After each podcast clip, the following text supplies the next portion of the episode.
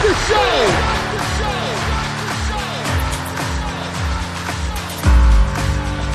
You have all made it to the dance. You have all made it, made it, made it. Coming to you from the X Axis, it's John of All Trades with your host, John X. Welcome, welcome, welcome to the John of All Trades podcast, episode 102. I'm your host, John X. Thank you for joining us. Glad to have you back once again. And on this week's episode, beer. That's right. It's another beer episode. It's about time. It's been too long. We're talking beer. And we're talking my favorite local brewery here in Denver. They're right here in my hood. They're in Park Hill and they do great, great beers. I'm talking, of course, about Station 26 Brewing. And I have on here the founder and CEO, the head honcho of Station 26, Justin Baker. And Justin's a guy I've wanted to talk to for a long time because I just love Station 26 so much. I love everything about it. It's in this old firehouse. That's why it's called Station 26. Its design aesthetic is so clean and so good, and their beers are just incredibly well built. You know, there are some brewers that do like really flashy stuff, really obscure stuff, like the weirder the better. These guys make great beers that are just from top to bottom, just really, really well crafted. They are craft beer. So everything from their American Copper, which is like this amber ale that's not too malty, not too hoppy, it's just great beer. To the Colorado Cream Ale, which in its first year won a Great American Beer Festival bronze medal in the cream ale category, to a range of IPAs. They have single hopped IPAs that are just terrific, and they're in cans now. You can find them at, I think he said they have like 100 accounts. So look for Station 26 at the liquor store. Also, be sure to check out Station 26 at their tap room. It's wonderful. It's at 7045 East 38th Avenue in Denver, right here in Park Hill. It's not far from Quebec. So if you know that side of town, sort of northeast part of Denver. And we get into why he chose that location. Why is he in Park Hill? Living in Park Hill, I thought, and before that, Stapleton, I'm like, why isn't there a brewery around here? And we waited and waited and waited, and I tell him this story. When it finally opened, Kristen and I both go, please don't suck. Please don't suck. Please be good. And we went there, we took one sip, and we go, yep, this is going to be all right. This is going to be really, really good. So, in addition to beer, and in addition to talking about the formation of his brewery, we cover a lot of issues here. Why should you care about beer in grocery stores? Why should you care about AB InBev acquisitions? You know, they just picked up Breckenridge here in Colorado. Why should that matter to you? If you're a fan of small business, if you're a fan of craft beer, these things will matter to you, and we get into why on this week's episode. So, just an incredibly thoughtful dude making great, great beer in a tap room that I would argue is unparalleled. So, we cover all of that. We'll get to this week's episode here in a second, but first, let me give a plug to Four Degrees. They are the sponsor of the John of All Trades podcast. And if you're creating an online campaign of some sort, whatever you're doing, whether it's politically related, consumer related, or otherwise, what that otherwise is, I don't really know. Get in touch with Four Degrees because they will reach the consumer or the constituent that you need to reach. They will find the ideal platform, the ideal message, and they will get it to you at a cost that will blow your mind. They are very cost effective, they have an unbelievable reputation, and they have great success. And they're my sponsor. So, the number four, D E G R E dot E S. Four degrees, sponsor from the beginning. We're on episode 102, and we're talking beer. What else is there? It's fantastic. We'll do the rest of the plugs at the back end of the show. So for now, episode 102 with Justin Baker, the head honcho of Station 26 Brewing, starts right now.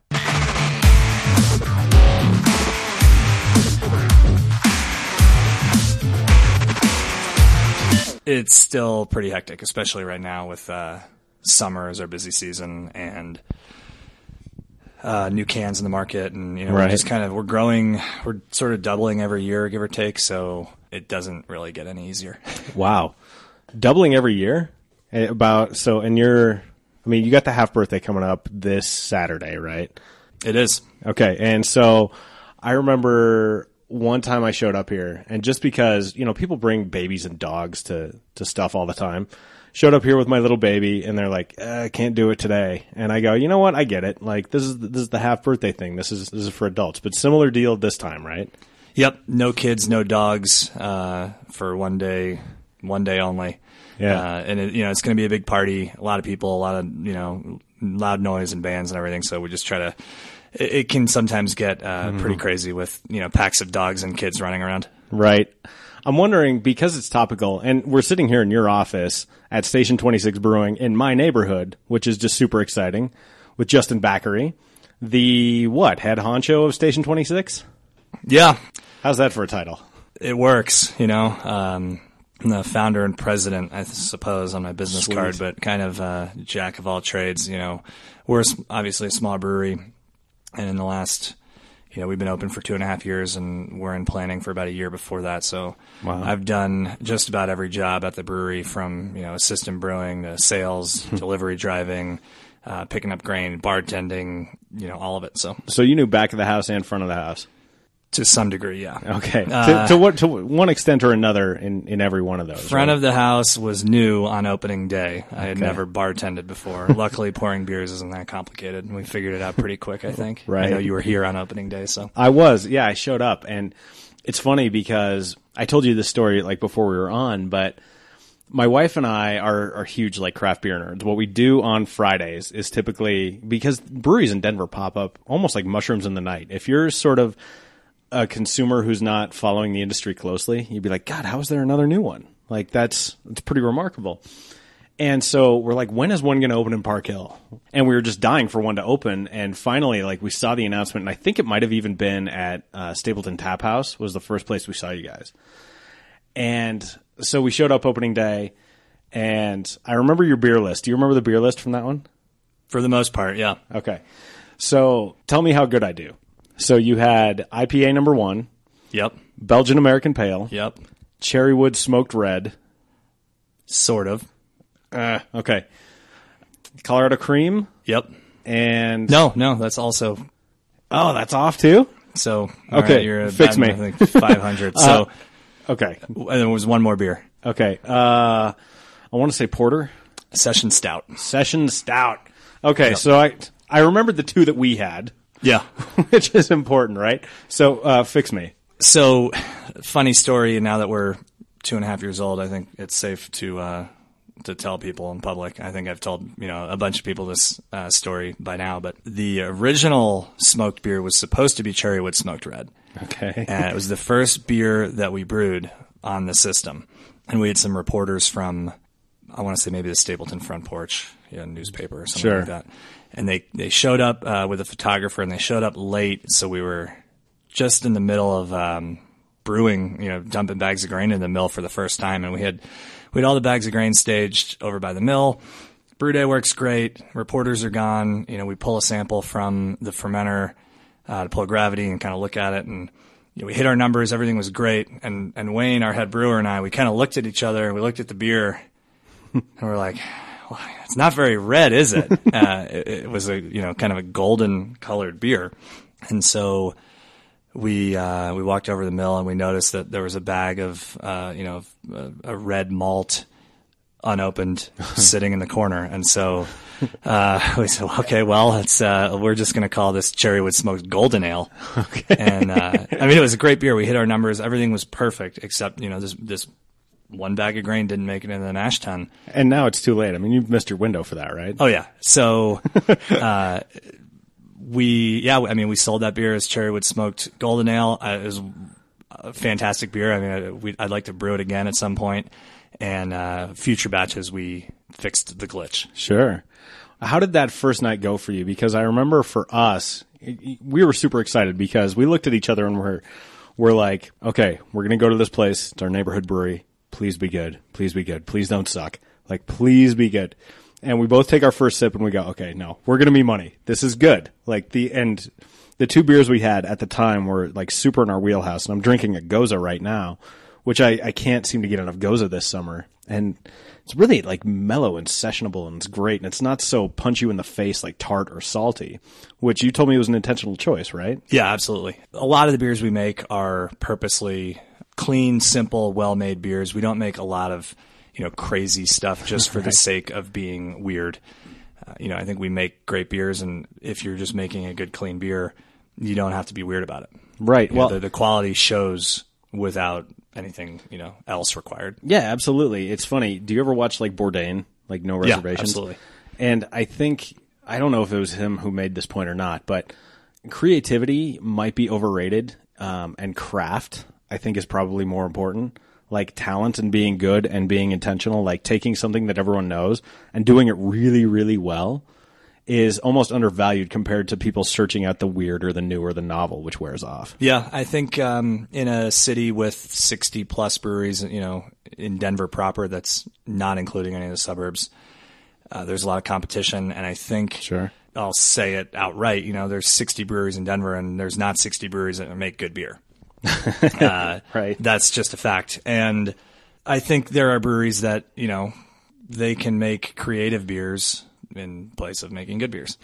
uh, I live in the Highlands, uh, right across the street from Hogshead, and I think you know they're a shining example of another brewery that makes you know world class beer.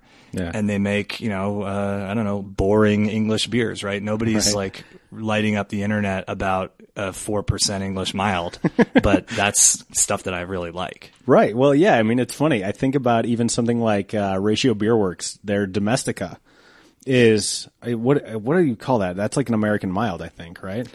I don't even know what they call it. I Yeah, can't even mean, remember, but it's just it's it's very It might be in the, you know, cream ale category. I mean, it's, it's just a light blonde beer that you can drink all day. That's well done, clean. Yeah, What- it's you well know, built. It's, it's a good beer. So going back to that opening night, how did it go from from your perspective? Yeah, it's funny. We, uh, as I mentioned, I, I had never bartended before. I didn't really know what I was doing. We we hired a, a guy, a friend of mine that I met at Hops and Pie. I live, you know, over there, and Yeah. uh, so we recruited. I went there for the first time recently, and it First was- time? Yeah, I. You know how sometimes you just have these like blind spots, like, and I always knew it existed, but for whatever reason, I'd never gotten over there. Sure. And I went there and I go, "Holy shit, this is what I've been missing." It's good. Yeah, great place. So we hired Devin away from Hops and Pie. He's still behind the bar here. Is our, I guess, our my second employee after Wayne, our brewer. Nice. And so he knew what he was doing. I was behind the bar. My girlfriend Annie was behind the bar. Two of our investors that live in Denver were behind the bar. None of us knew what we were doing. I thought it was a crazy day. Um, and I was like, oh man, you know, are, are we ever going to sell this much beer again? Right? I was kind of clueless as far as like, well, what's what's happening right now? I think I was just like, you know, deer in the headlights. And uh, Well, it's almost like a wedding day, or like a day, you know, a graduation day, or the day you've been building up to, and it goes by in a flash. yeah, uh, you know, and it was a very late notice, so we had been dealing with the wastewater department, uh, a technical issue with the city of Denver for for like two months, and we were everything was done, we were ready to go, and we were waiting on wastewater to solve this. We come to This come to issue you have, right? This issue. And I got a phone call Friday afternoon from the head of the building department, and he, you know, normally those guys are in the office in the morning, then they're out in the field for the day, and they just go straight home. And somehow he was, you know, back at his desk, and he's like, "Hey, Justin, I got your voicemail. If you get over here in the next 20 minutes, I'll sign a temporary certificate of occupancy for you. You know, but you, you got to get here." So I, you know, I sped downtown. He signed the document and that was enough for us to be open. So i called all my friends you know this is friday night and said hey we're opening the doors for a soft opening. Let's kind of stress test the system. You know really three things. Can we pour beer? Can we play music? Can we take people's money? And that worked. And so we said all right uh, grand openings tomorrow at uh, two o'clock uh, so it all came together super fast yeah like i said you know i, I wasn't sure the thought ran through my head, you know, what if we never sell this much beer in a day ever again? And, Right. you know, we do two and a half times that volume just on a normal Saturday in the summer. these Fantastic. days. Which, by the way, I, I'm struck by something you said, which is when we were looking to open the brewery, we were trying to solve this stormwater issue, which is everyone's dream of dealing with, you know, stormwater issues or wastewater or whatever it was when you're opening a brewery. I mean, what kinds of things went into that that maybe you didn't anticipate or that someone might not anticipate when they think about opening a venture such as this? Yeah, I think everybody thinks that opening a brewery's all fun and games and you know, Bre- brew some beer, put on some tunes, open the door. Right? brewing beer is about five percent of what we do as a brewery. Uh, and and if you're a brewer, any you know any wannabe brewers out there, brewing beer is about 10% of your job and the rest is cleaning and uh, Scrubbing you know, floors and yeah, stuff, right? So cleaning out tanks. the the actual brewing part is a, a small percentage of your work week, but uh, just like opening a brewery, you know, it involves a lot of paperwork and dealing with the the uh, you know zoning department, the building department, the wastewater department, and you know, landlords and banks, and uh, there's a lot that goes into it that's not super fun. Well, and getting your brand dialed in, which I want to call that out real quick because episode 95 was Kyle Clark and he named you guys by name as having like the cleanest brand, like the best brand, the the only one that he's like I may as well just get it tattooed like on my face just so I can be done with it because I love it so much. That's awesome. Yeah, and so Thanks, Kyle. Yeah, huge endorsement there. And I just a funny anecdote. I was in Portland at Basecamp Brewing, Yep. and I was wearing your shirt.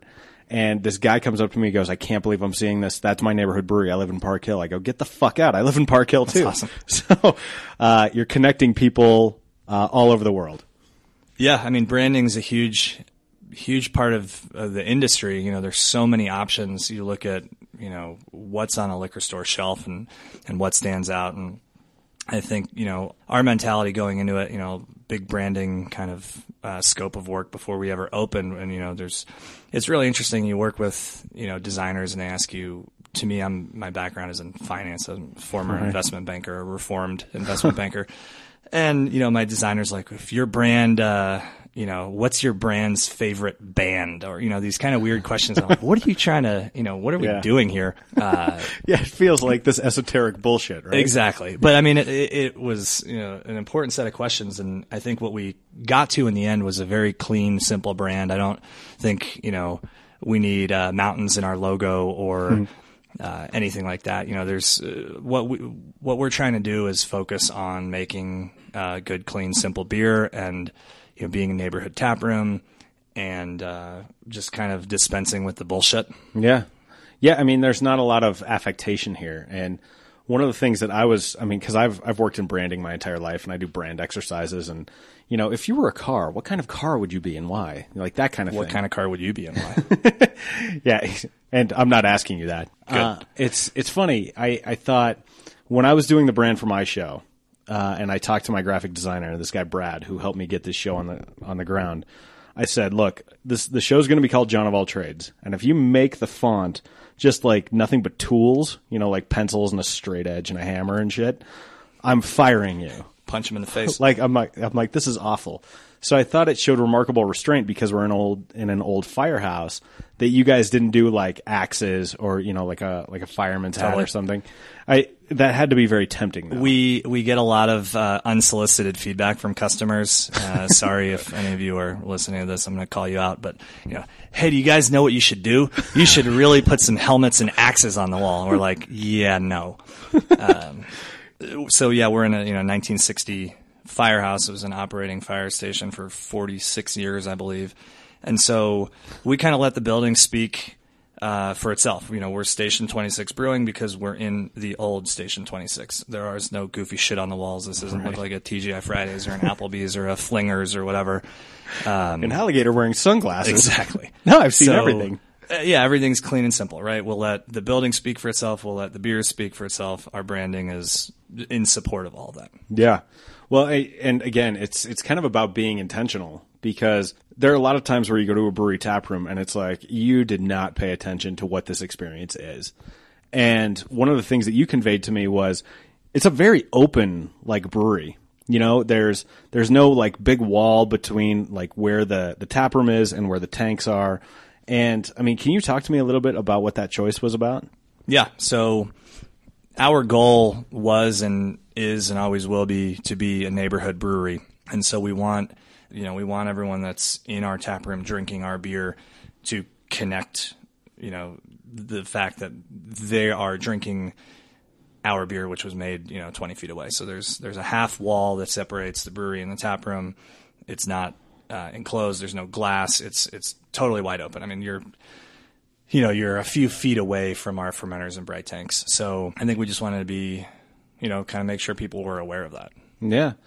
Well, I, I think it works. Uh, and I just have to call out also, like, underneath the bar where you can like hang purses and coats and stuff is like the old. It's not the nozzle, but what is it like the Uh, handle? yeah, it's the uh, like the valve for you know uh, hot water faucets. Yeah, yeah, exactly.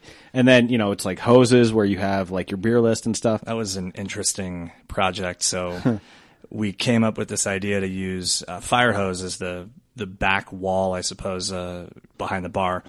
And so I tracked down a hose manufacturer in North Carolina, and I said, "Hey, I've got this weird request. I need um, 600 feet of fire hose." But I don't want any hose inside. I just want the fabric casing, and I don't want any of the brass fittings on the end. Can you help me out? And she, you know, this woman on the phone was like, um, what are you doing? And I told her the story. I said, hey, we, you know, we leased a, an old fire station and we're turning it into a brewery and it's going to be this interior design project. And she said, oh, that sounds great. Let me uh, talk to the owner. Obviously, no one has ever asked for this before, Yeah. but I'll see what I can do. And she came through in the clutch. So had to be a big out. had to be a big day for her because you know normally you're taking orders and it's like yeah we need this much firehouse we're we're this company in this part of the country but it's like no look here's something totally different you must have brightened her day with that I hope so. yeah I mean who knows and you're working in beer so so another question I mean you brought up the fact that we're in an old firehouse we're here in the neighborhood of Park Hill why Park Hill Park Hill needed a neighborhood brewery. Okay. Plain and simple. Uh, so, and I mean, you mentioned you live not far from Hops and Pie and Hogshead, so I Yep. mean, this ain't even your part of town.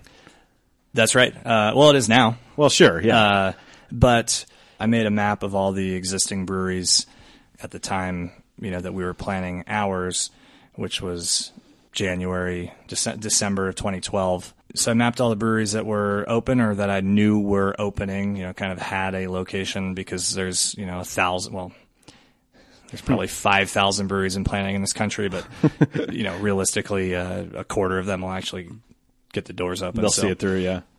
there was a huge glaringly obvious hole in this map in the you know northeast part of town park hill and stapleton are the two neighborhoods that we primarily serve and so i just started driving around both neighborhoods trying to figure out where you know breweries require a very specific property, right? So there's like a square footage. You know, it can't be too big, it can't be too small. We need clear, you know, overhead uh, clearance for larger tanks, all sorts of things. And so I was uh, riding my bike up and down streets in Park Hill, and I was riding north on Pontiac Street, and from three blocks south of here, I saw this building, and I was like, "What the hell is that?" there was uh, no for sale sign, no for lease sign. It was clearly a vacant building, and so I tracked down the landlord, actually his attorney, through public property records and, and Colorado Secretary of State LLC filings. And he was about to sign a lease with a fitness studio, like a CrossFit gym Sure, or something yeah. like that. I mean, this guy was days away from signing this lease, and he had a couple other successful gyms in town, and uh, he was going to sign the lease as written, and showed my landlord, you know, he had a million dollars in the bank, and I somehow bullshitted my way into the building, and I said, you know, look, fitness is trendy, right? Like, what? Nobody heard of CrossFit five years ago, and nobody's going to give a shit about CrossFit five years from now. Personal opinion, I'm not a CrossFitter, obviously. Uh, normal. And um, and I was like, this needs to be a brewery. It's the perfect building for a brewery. You know, craft beer is here to stay. Here's my business plan, and um, it somehow worked. So here we are. so you had your business plan all written, like, and, and you were identifying a location at that point. Yep, exactly. Okay. So I, I'm always interested in the origin story, especially when it comes to brewers, because, and I'm going to screw up his first name, but I want to say it's Jeff Crabtree from uh, Crabtree Brewing in Greeley. I met with him because I was doing some economic development stuff through my old job uh, up in Weld County, and he said a lot of folks, you know, it's like I used to brew on the side, and I washed out of my corporate gig, so I sort of did this. Jeff's was different because he came at it from the business side and he saw a business opportunity to open craft brewing and he liked to cook and he, he thought he might attack it from that angle. And I go, Oh, that's kind of putting it on its head. And since then I've heard all sorts of different stories about it. So I'm interested in what yours is. You said you're a reformed investment, Investment banker? banker, yeah. Wow. So You wouldn't guess that to look at you. not anymore. But if I showed you my driver's license with a fresh photo from when I moved to Colorado, you might think otherwise. Oh, funny. Okay. Um, yeah, so I was uh, an investment banker for two years out of school.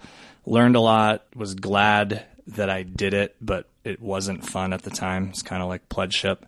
Right. What And, what types uh, of stuff were you doing? Uh, so I was in the real estate corporate finance group. So I was working with, um, this was 05 to 07. So mostly large public real estate companies and a lot of go private deals. So, you know, companies, public companies that owned a couple billion dollars worth of real estate and it was the height of the real estate market and a lot of interesting transactions. Okay.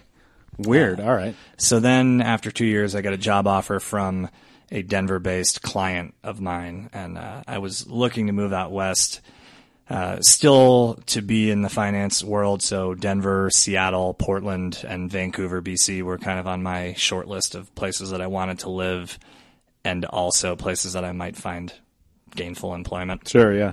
and so the uh, this client offered me a job, and I, I, I mean, I jumped at the chance. It was uh, it was great.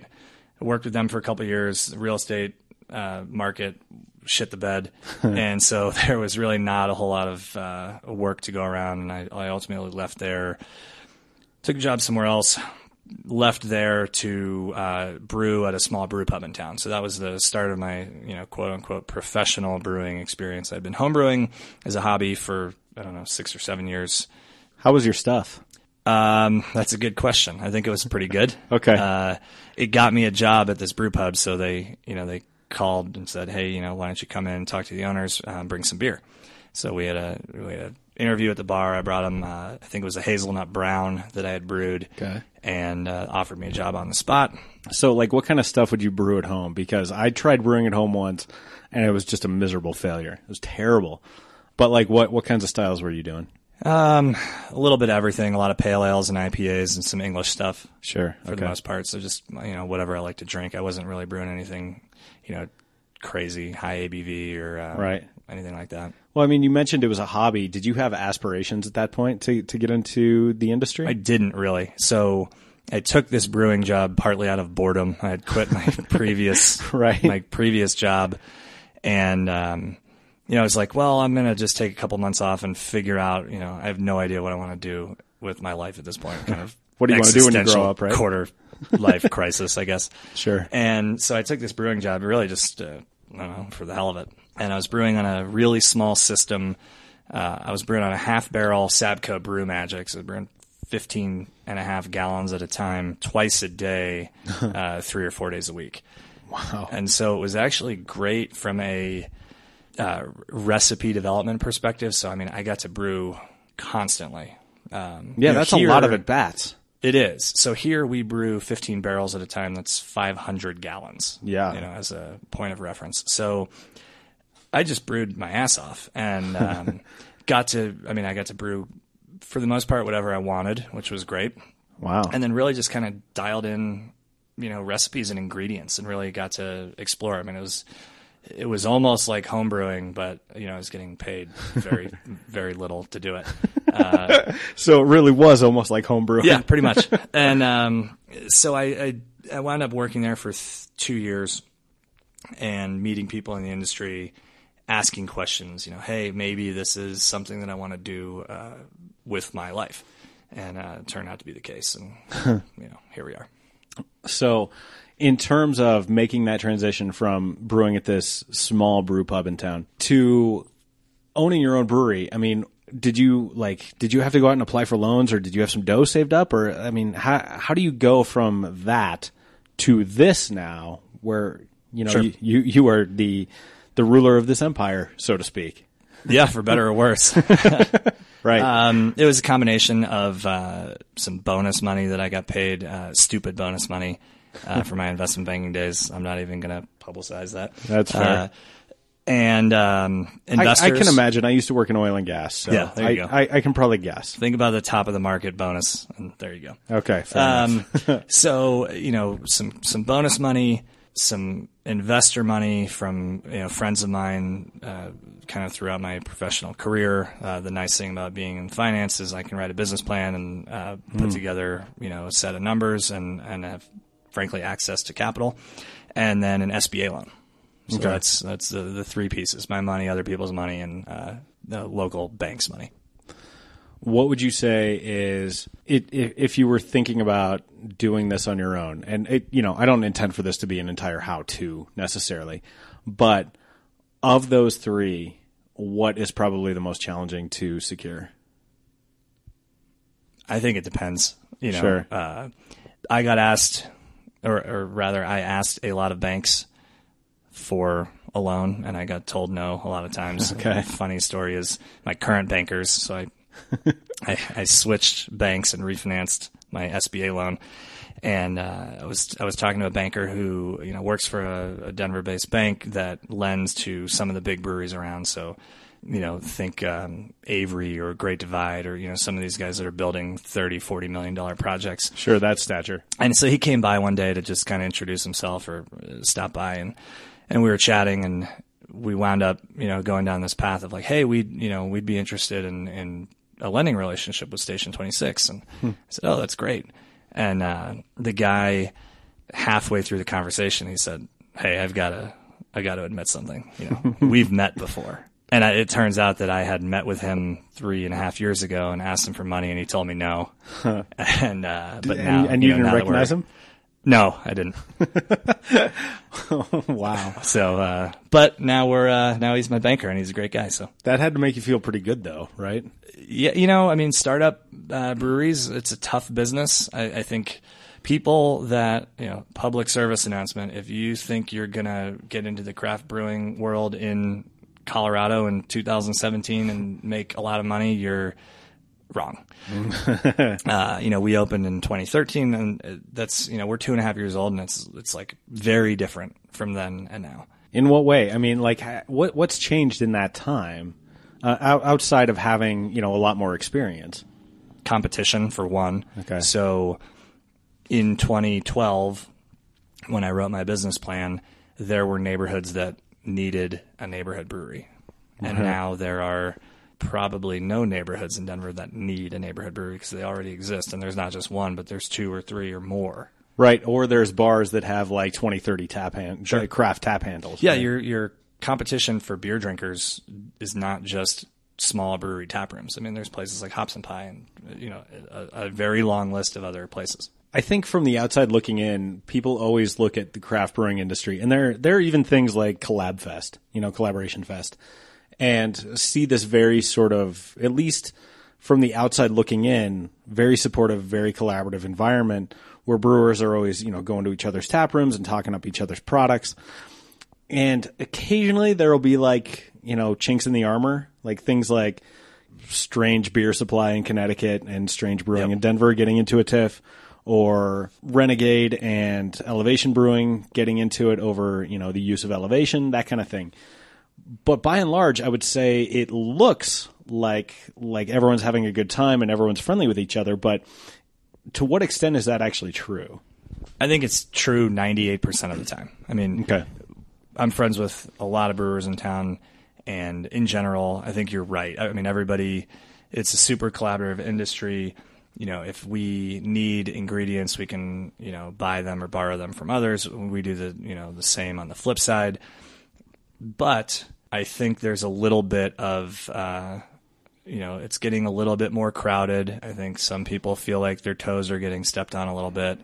And as the industry matures, there's a lot of dollars involved. You know, Sure. uh, if you opened a brewery 10 years ago, 20 years ago, I mean, you were, it's just a totally different environment. And so it used to be kind of us against them, you know, as in them being, being the big guys. Right. and now it's, it's, it's just changing. Sure. Well, I mean, part of it has to do with what do you aspire your brewery to be? And if you aspire to be a neighborhood tap room that makes what, like 95, 98% of your sales out of your tap room, then yeah, you're probably going to be friendly with everyone because you're at that point like a very provincial business. Yeah. But if you're competing for tap handle space or cooler space, that probably adjusts your mindset. Is that fair to say? Yeah, I think it does. And for us, you know, our business plan has changed a little bit. When we opened, we wanted to be uh, fairly exclusively a neighborhood uh, brewery with, you know, very, very little beer going out the door to, you know, draft accounts. Sure. And I think that's, you know, for us at least, that's changed a little bit. We started brewing uh, Hops and Pies House IPA a couple months after we opened. They, they came to us and said, hey, we want to uh, brew. The, we want you to brew this beer for us, and that was great. And um, That was really good too. I miss it. yeah, uh, it'll well, it'll make a guest appearance here and there. Good. Yeah, the uh, H26P. Yep, exactly. I, remember it well. It, despite having never been there, I always drink it in the tap room. There you go. and so when people wanted, you know, I guess we got some kind of requests for our beer, and we thought, you know, well, okay. Uh, early on, I thought selling beer in kegs to wholesale accounts was more of a marketing project than a revenue generating project. Oh, project. almost yeah, almost like a hub and spoke, where someone's like, "Wow, what is this? What is this beer I had at Hops and Pie? I should go check out their brewery." Hops and Pie is on the other side of town, and, Yeah. and if you drink H26P IPA and you're like, oh man, this is a great beer. I've never heard of this Station 26 place. Where is it? Let's go. Uh, exactly, and it was really the goal of bringing people to the tap room. Yeah, which I- is you know where we make our money. That's where Sure. any brewery of our size you know makes their money. It's not selling kegs to bars. Right, right. Or, you know, um, there was a time where you guys weren't in any liquor stores either. And and now, you know, you're in a bunch. I see you in in a few and I'd just like to give a shout out to Grape Expectations, um, which is One my of our best accounts. my and I adore them so much because their selection is I don't know how they're always finding new shit or finding space for new shit, but it's always there. And and you guys are there. You guys did a tasting there one time on a Friday. And so we rolled up. We're like, look, we know all these beers, but would you pour them anyway. would you would you pour some for us? What is that market like, and and how was your entry into it? off premise, you know, liquor store business is very competitive. There's a limited amount of cooler doors and there's a lot of beer in bottles and increasingly in cans these days. Sure. Uh, you know, everyone's trying to can beers and uh, there's just not space for everybody. So I think our, you know, our plan was, you know, we started as a neighborhood brewery. We purposely didn't open the doors with beer in cans because nobody was going to know who we are, right? This is there was at the time, I don't know, 30 breweries in Denver. Shelf space, you know, if you own a liquor store and somebody comes in and is trying to sell you a beer that nobody's ever heard of, I think is a really tough sell. Yeah. So we opened, we tried to be the best tap room brewery we could and sell some beer around town. You know, we were uh, 5280 Magazine's best new brewery. We were the Westword's uh, best tap room. And so I think we GABF medal. a GABF medal, yep, for uh, Colorado Cream Ale first first attempt. So that was in uh, 2014. So we tried to name make a name for ourselves before we started putting beer in, in cans. And last summer, so about a year ago, we started with two beers: our flagship Colorado Cream Ale, and then a rotating single hop IPA series.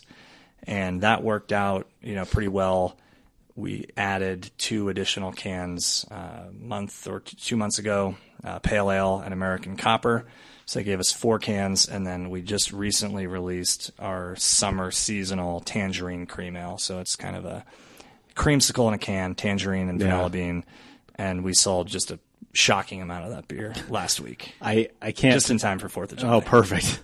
I can't tell you how much or how pleased I was to see American Copper go into cans because I used to come into the tap room and I'd get samplers of whatever was new and then just like a huge pint of that. Cause like I, for whatever reason, I don't know what you guys are putting in it, whether it's MSG or, it's crack or heroin or whatever.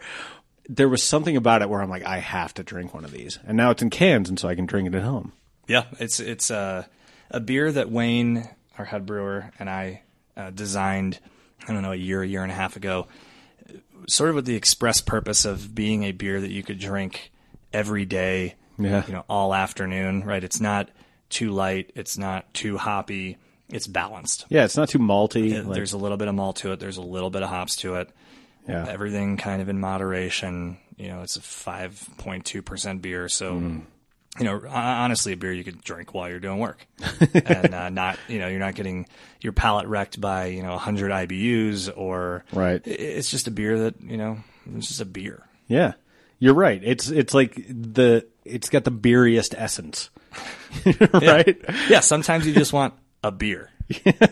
Yeah, I think that's fair. Getting back to this thing about collaboration, and this is something we touched on earlier, but we haven't explored. You're friendly with the other breweries in town, and the other the other brewers are are typically of your size. You know, you guys, and you know, I don't know who who you count as your close brewer friends, but it's not even worth it to be fighting amongst yourselves when there is larger fish to fry in the pond. Is that fair to say? Yeah, I think so. And when I spoke to Brian O'Connell on this show, he had just written a letter for that stupid like Budweiser Super Bowl ad. You know, like beer made the pumpkin beer or Yeah, like yeah, that, yeah, yeah. Beer made the hard way, like all that bullshit. And it's like, oh, I've been doing it the easy way this whole time, right? I mean, Exactly. yeah. but uh, he also wrote an open letter about uh, AB InBev buyouts, which is something that is going on across the industry. And I was wondering, being on the front lines and working in this industry, your sort of feeling about it. Well, I don't like it. Okay. Um, yeah, I don't know what year it was that uh, ABI bought Goose Island out of Chicago. Uh, To give you a sense of you know valuation uh, and, and kind of what the market has done in the last uh, maybe that was four years ago, maybe it was three years ago. Uh, they bought Goose Island for I think it was like 30, 35 million dollars, and uh, Constellation Brands just bought Ballast Point for one billion with a B. You're right. Um, but you know, ABI has gone on to buy a lot of breweries across the country with this sort of uh, regional approach. So Goose is their national brand that they're rolling out across all 50 states. You know, there's Blue Point in New York. There's Elysian. Elysian and Ten Barrel and Golden Road and Four Peaks and Breckenridge. Yeah. And Breckenridge, I think, you know, Colorado was there was no direct impact there until this Breckenridge deal got announced, and I think that really kind of got everybody's attention. Uh, I'll bet it did because I kept wait. I it seemed inevitable that something from Colorado was going to go or Yep. that it was going to happen. And I had no, I, I don't follow the industry this closely. I had no idea who it was going to be. And then it happened, and I go, "Holy shit!" Yeah, there's a small group of breweries that it could be. Right. Yeah, I mean, there's probably five or there's probably five breweries that you know were were targets, and it's, ABI wants a brewery with a certain size, and they like breweries with tap rooms or destination locations, and you know a couple Sure. other factors. So, not really surprising. You know, I think that that project went over budget. They spent a, uh, Breckenridge spent a lot more money on their new brewery than they thought they would. Are you talking about like that farmstead the thing? farm place in Littleton, yeah, Yeah, okay. amazing brewery, gorgeous Yeah. place.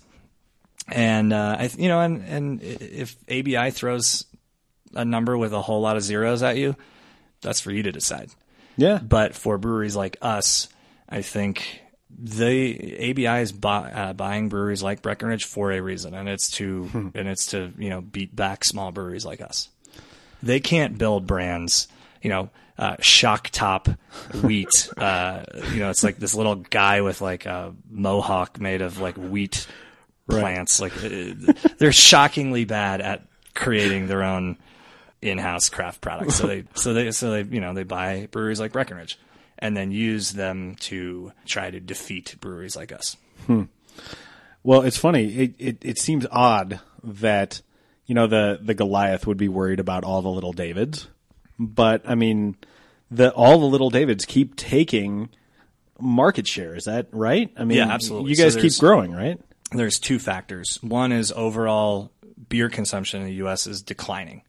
Right, so there's beer overall, including craft and uh, you know macro beer, whatever that means. What like on a per person basis, or just like, Uh, or just on a by total volume? total volume basis. You know, Okay. the, the the beer industry, including big beer, is smaller this year than it was last year. Okay. uh, because Wow. they're losing share to wine and spirits, Okay, wow. and then within the beer world, craft is growing, you know, in a double digit pace, and that growth is coming obviously at the expense of you know Bud, Miller, Coors. Okay. So basically, what you're describing to me is the overall pie is shrinking, and the percentage of the pie owned by craft is getting bigger. Yep, So, wow, that's a double headed problem if, Yeah. if you're a big brewer like that. exactly. Interesting. And, and, you know, I don't think people think about that. I, I don't think people, and I mean, honestly, giving people the benefit of the doubt, who has time? Unless you're sort of vested in it and, you know, you go to a new brewery every Friday, like my wife and I do. You're, you're probably not invested in this similar, very hot issue here in Colorado is beer now getting sold in grocery stores. Uh, deal cut at the legislature, potentially avoiding a ballot measure. I haven't heard if that if if a ballot measure has been decided on or if it's been pulled or what. To my knowledge, that's still up in the air. But why should people either care or be aware of certain impacts with regard to grocery store sales? Sure. So, uh, for the record, the ballot initiative is off the table apparently. Okay. is uh, is what That's the- what you've heard, okay. What the grocery stores have said. As for beer sales in grocery stores, my opinion, you know, as a business owner and entirely separately as a beer consumer, you know, Mm-hmm. I still buy beer at liquor stores Sure. Is that this is a bad development in the Colorado craft beer scene. So Colorado as a state has, you know, more breweries per capita than almost everybody. Sure. Uh, yeah, maybe Vermont is higher, but you know, the point point being that Colorado is a is one of the most dominant states in the craft beer world. That scene grew up in the, you know, legislative environment or this like landscape of beer not being for sale in grocery stores. Mm-hmm. You know, so we have small breweries uh, being supported by small independent liquor store partners. So like when we started selling cans, you know, we didn't automatically get placement in 300 King Supers across the state of Colorado. Right. You didn't go to Kroger distribution. We knocked on the door at Argonaut and said, "Hey guys, why don't you try this IPA? And if you like it, we'll sell you a couple cases." And Yeah. you know, "Hey, Mister Bees, uh, if you like this beer, how about some cream ale?" Hey, uh, grape expectations. Exactly. And so we as brewers built our businesses around the rules that existed. And I think that, you know, allowing grocery stores to sell beer kind of flips the script. And uh, I think it's bad for small liquor stores. You know, those guys built their stores in the parking lot of King Supers because that was the rule Right. at the time. And uh, I know that this legislation allows them, you know, some buyout provisions over a certain period of time. And I don't want to get too in the weeds necessarily yeah. about this, but um, I think it's bad for small breweries because we're not going to get placements at King Supers for a bunch of reasons. Uh, it's bad for small liquor stores because they're going to get put out of business by King Supers. That's the reality. Your local liquor store, there's a non trivial chance that it is gone. And I think it's bad ultimately for consumers. And I think people don't think that through. They think, oh, wow, it's so convenient to buy beer at the grocery store. Yeah, okay, that's an argument that makes sense at a very, very high level. But Sure. what is going to be on the shelf at King Supers, right? Colorado is a beer state because of small breweries and you know availability of, of cool small beer that you want to get. And if you walk in the liquor store and uh, you know I'm going to throw out a bunch of names, and I think all these breweries are awesome and their beer is deservedly fantastic. But I think you lose selection. So if you walk into the grocery store and all you can buy is New Belgium and Odell and Oskar Blues and you know maybe Avery and Great Divide, but you don't get a brewery like Dry Dock. You know they're a big brewery, but they're not probably going to be on the shelf. Station Twenty Six, there's no chance is going to be on the shelf at you know 300 grocery stores across the state. So uh, you lose a lot in favor. You know, yes, you gain convenience, but your selection is going to be very limited, right? There's going to be some local guys, and then back to this Budweiser thing. There's going to be, you know, Bud and Bud Light and Goose Island and Breckenridge and Ten Barrel and Elysian and Four uh, Peaks. Four Peaks, and you know that's it, right? So you're you you lose as a consumer, I think. Interesting. So, I mean, I and I'm not going to play devil's advocate with you about this because I, quite frankly, I don't feel like it, and I mostly agree with you. I think a more interesting question is how does this development adjust your business plan as Station 26? Uh, that's a great question. That's something that we're trying to figure out right now. I mean, is the phased in approach? I mean, how did you feel about the deal cut in the legislature versus sort of the blunt instrument frying pan to the face of the ballot, Ballot measure? initiative. Yeah.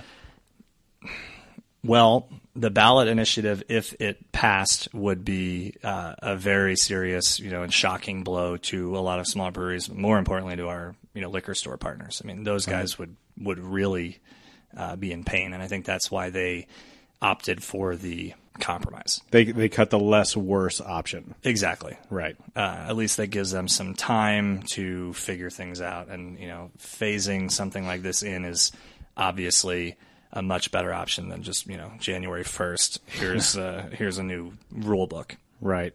I think as far as our business plan goes, it's a, a little bit of a wait and see. You know, we're at this stage where we're kind of maximizing production at our facility. I think if I were to dust off my business plan, I think in year five, it would say we were going to make like 1,200 barrels of beer a year or something. And uh, we're in year three and we might do 4,000. So I mean, Wow, it's like okay. it's quite different than what I had initially planned for. And so for us, we're, you know, we're in a weird spot where maybe we want to build a production brewery and get bigger. But now with this legislative, nobody, I don't know that anybody knows exactly what's going to happen. You know, there's Yeah. some naysayers that say that, you know, 30% of liquor stores are going to, going to go out of business. You know, that's one opinion. Um, it, it's hard to say. So for us on the edge of making, you know, potentially a multi-million dollar investment, we have to tap the brakes. Yeah, interesting. Another question about just the current environment of beer drinkers. A lot of times you'll see breweries you'll go to, and for the longest time the trend was, you know, let's let's make the biggest, hoppiest, most the highest ABV beer we possibly can. And then it seemed like everyone was doing sours. And, you know, lately a lot of breweries have been trying goses and things like that. Would you say it's it's more that you're trying to keep up with the taste of beer drinkers or that you are trying to influence and direct the taste of beer drinkers? Are we or is the You. industry? Uh, answer that any way you want. So I think on the industry level, it's clear that, you know, again, as the industry gets bigger, that there is trend chasing. So this is the year of the fruit beer. You know, there's Right. fruited IPAs and uh, we just released Tangerine Cream. That was a beer that we made, you know, a year ago and finally Sure. got around to canning. But this year, you know, last year we saw a lot of goses. There was, you know, sours. Before that, it was double IPAs. Before that, it was imperial stouts. So Sure. I, I think there is, uh, you know, as as breweries get bigger, they need to, to some degree, follow trends. I think on the smaller scale, for us in particular, we kind of brew what we want to make. Uh, you know, we didn't release Tangerine Cream because it's the year of the fruit beer. We released that beer because it's we It's just like it. delicious, It's right? delicious. And uh, I'm not a fruit beer drinker, and I would drink you know six of those beers in a row. Right. I gotcha. What have you not brewed that you want to? That's a good question. Uh, if you asked me this a month ago, I would have said saison. Uh, So we're two and a half years old. We actually have our first saison. It's a mixed fermentation saison with uh, two saison strains and two Brett strains. That's Wow, uh, nice. in the fermenter right now. We don't do anything sour. Uh, well, we brew kettle soured beers, so uh, Berliner Weiss and Gose. We don't do any kind of mixed fermentation, barrel aged, you know, long term saisons, and really that's um, a product of our space. So we have a cellar here at the at the brewery, and it's it's great. It's uh, you know, it's, it's an underground cellar full of barrels of beer, uh, clean beer. So a lot of imperial stout and uh, some barley wine and some other stuff. But Sure. I don't want to risk putting uh, sour barrels next to clean barrels cross contamination. It's a small brewery, uh, you know, small cellar, so Yeah, that makes uh, sense. we just don't do that here. Does the space thing play into like lager, pilsner, that kind of thing? That Or is that just a taste thing? no, I think that's a little bit more a function of fermentation capacity. Okay. So Yeah, I, yes, that's what I meant actually. so tank space and yeah we really like brewing lagers and i think we make some awesome lagers Yeah. we've won some medals at the state fair i think for a couple different lagers but uh, they take more time in the tank so you know brew an ale in you know two to three or four weeks uh, lagers six or eight or, or longer so Sure. we do occasionally brew lagers but um, you know right now in the heat of the summer we're at you know brewing at capacity. We're, we've got Yeah. retail accounts that are like, hey, you know, can we get kegs of your beer? And I have to say, you know, sorry, you can't. we, we need it for the tap room. So we brew lagers when we can. Oh wow! All right, cool. So okay, I know this is going to be a tough question to answer because I already asked it to you. But five years from now, if we're looking ahead, and Station Twenty Six is, if you could envision what success looked like five years from now, what would Station Twenty Six look like then? Do you have a vision for that? Yeah, I have one of two. I have two visions, and that's something that we're actually honestly trying to figure out right now. Uh, and that's whether to take the brewery to a kind of a next level and uh, you know sign with a distributor, expand uh, statewide, right? So sell beer. Right now, for example, we sell cans in about 100 liquor stores, and we self-distribute. It's you know my sales rep Chelsea, who's awesome, and two vans, you know, and a my delivery God. driver. So that's that's what we do right now. And so what we're really trying to figure out is, you know, do we want to do we want to grow, you know, higher volume, more widespread brand, or do we want to stay, you know, roughly where we are now? You know, maybe get a little bit bigger. But Yeah. I, I think it really kind of comes back to this uh, question you asked earlier about, you know, the legislative environment, and I, th- I think that's where we don't know. Yeah. Uh, if we want to get bigger, we got to build a brewery, another brewery, and Yeah. uh, that takes a lot of uh, money and a lot of stress and a lot of time, and so uh, it's one of those two options, I think. Well, whatever you guys do, I mean, I as long as you keep pouring the beers that you pour here, I mean, I'll be happy. I'm here with my wife, who is, as we record this, 38 weeks pregnant, and she is so done. She's ready to start ready for a drinking beer. Yeah, very much so. And this was, and again, I'm not terribly proud to admit this, but this was my daughter's first brewery. I think we brought her in here, filled up a couple of growlers when she was like eight days old. So uh, this was the the first brewery she saw. Last question I have for you: Is it weird that I played the husband to your girlfriend uh, when we were in eighth grade improv? Yes. Okay, perfect. Um, and that that marriage and that skit we were doing really did not was not working out for either of us. Uh, the whole the I'm whole glad to sketch- hear that. the whole sketch we were just yelling at each other. Um, it was too weird. And our uh, degenerate son came home, and the only reason I remember this is because it was on Parents' Night, and we just happened to be paired up in this scene together. So uh, she helped me set it up. So I'd like to say thanks to Annie Thanks, Annie. and uh, Justin. Now's the time in the show where we do plugs. Where can we find Station Twenty Six on the web, in person? Anything you want to plug, do it now. I'm going to plug our new cans, uh, tangerine cream, and everything else at uh, Mr. B's and Argonaut and Molly's Spirits and Grapevine and Grape X and all the grapes and uh, Falling Rock and Fresh Craft. Always have kegs of Juicy Banger on tap, and yeah, Awesome, man. Well, I'll tell you what, uh, you guys are doing great work. Thanks for taking some time. I know you got a ton going on all the time. So, uh, just getting some insight into this industry, into your brewery, and into you was an enormous privilege. So, continued success to you, man. thanks. Put down your glasses. We'll call episode 102 complete with Justin Baker of Station 26 Brewing. Check them out on the web. He didn't plug the website. Station 26, both numerals, brewing.co. Not .com, .co. So, Station 26 brewing.co. The Jon of All Trades podcast is available on iTunes, also on Stitcher. Just search Jon of All Trades. Give us a rating, give us a review, subscribe. You'll get every episode downloaded right to you without any work. Additionally, check us out on the interwebs, on the social media. The homepage is jonofalltrades.us, J-O-N of all trades.us. You'll find all 105 episodes that I've done. iTunes only carries the most recent 100, so if you want to dig deep in the archives and see where I got started, John of all jonofalltrades.us is the only place to do it. Social media is Facebook, Twitter, Snapchat, and Pinterest. It's all J O A T Pod. I'm off next week. There will be no new episode coming up, but we got one coming after that. So the only place to find exclusive episode previews is on Facebook. So of those four platforms, jump on Facebook. You get exclusive content that no one else is getting. The Jon of All Trades podcast is a production of Deft Communications. Check out Deft on the web, D-E-F-T-C-O-M dot U-S. There's a broad array of services, including podcast training. Been doing some of that lately. It's fun. It's exciting. And hey, the benefit of 100 episodes makes people go, hey, you know what? Maybe I could do this. Maybe you could. Give me a ring. Check it out on the web. D-E-F-T-C-O-M dot U-S. And until two weeks from now, say goodnight, Tracy. That's good, Johnny.